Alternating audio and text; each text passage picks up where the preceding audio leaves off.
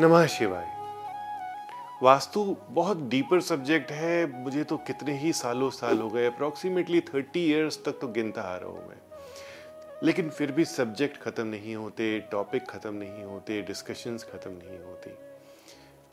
एक सबसे बड़ी जो बात है, आपके मन में जो डर होता है साउथ दिशा का डर, इसको कैसे मैनेज करें? साउथ दिशा का डर क्या होता है कि साउथ की जो फेसिंग घर होते हैं, या फ्लैट्स होती हैं प्रॉपर्टीज़ होती हैं, बिकती ही नहीं है। हम अगर आर्किटेक्ट के साथ बैठते हैं, या एक प्रॉपर्टी एजेंट या रिलेटर के साथ बैठते हैं तो कहते हैं कि वास्तु जो करने वाले हैं, क्या बहुत डरा के रखते हैं साउथ के लिए? क्यों आप लोग मना करते हो साउथ की दिशा?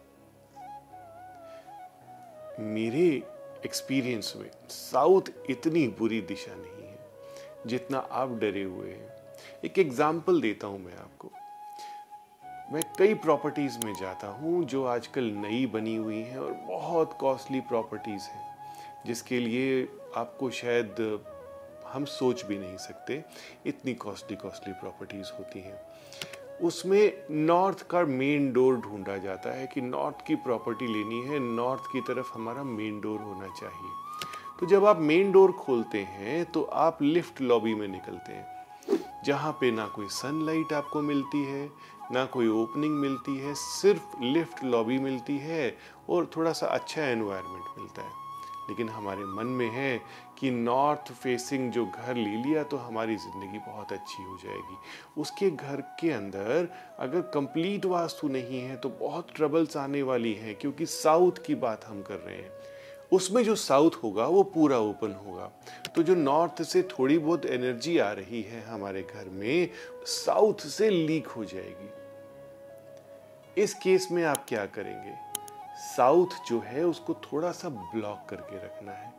आपने साउथ की बैल्कनी में एक ऑनिंग लगा के रखनी है, जिससे थोड़ा शेड आ जाए, या आप जो चिक्स होती हैं कर्टन्स होते हैं, वो लगा सकते हैं बड़े बड़े गमले लगा सकते हैं पाम के पौधे लगा सकते हैं एरिका पाम लगा सकते हैं रबर प्लांट लगा सकते हैं। और कोशिश कीजिए कि साउथ की बैल्कनी में बैठना शुरू कीजिए।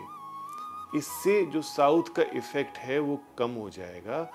और इन केस अगर आप एक साउथ का मेन डोर लेते हैं, जिसमें हम छोटे मोटे उपाय करते हैं और पूरी नॉर्थ की बैल्कनी आपको अवेलेबल हो जाती है तो मेरे कहने का कंसर्न ये है कि अगर साउथ का मेन डोर आपने ले लिया और नॉर्थ की जो बैल्कनी है वो बड़ी मिल गई तो कंपैरेटिवली साउथ का मेन डोर हमारे लिए ज़्यादा अच्छा और बेनिफिशियल माना जाएगा इन कंपैरिजन टू नॉर्थ का डोर।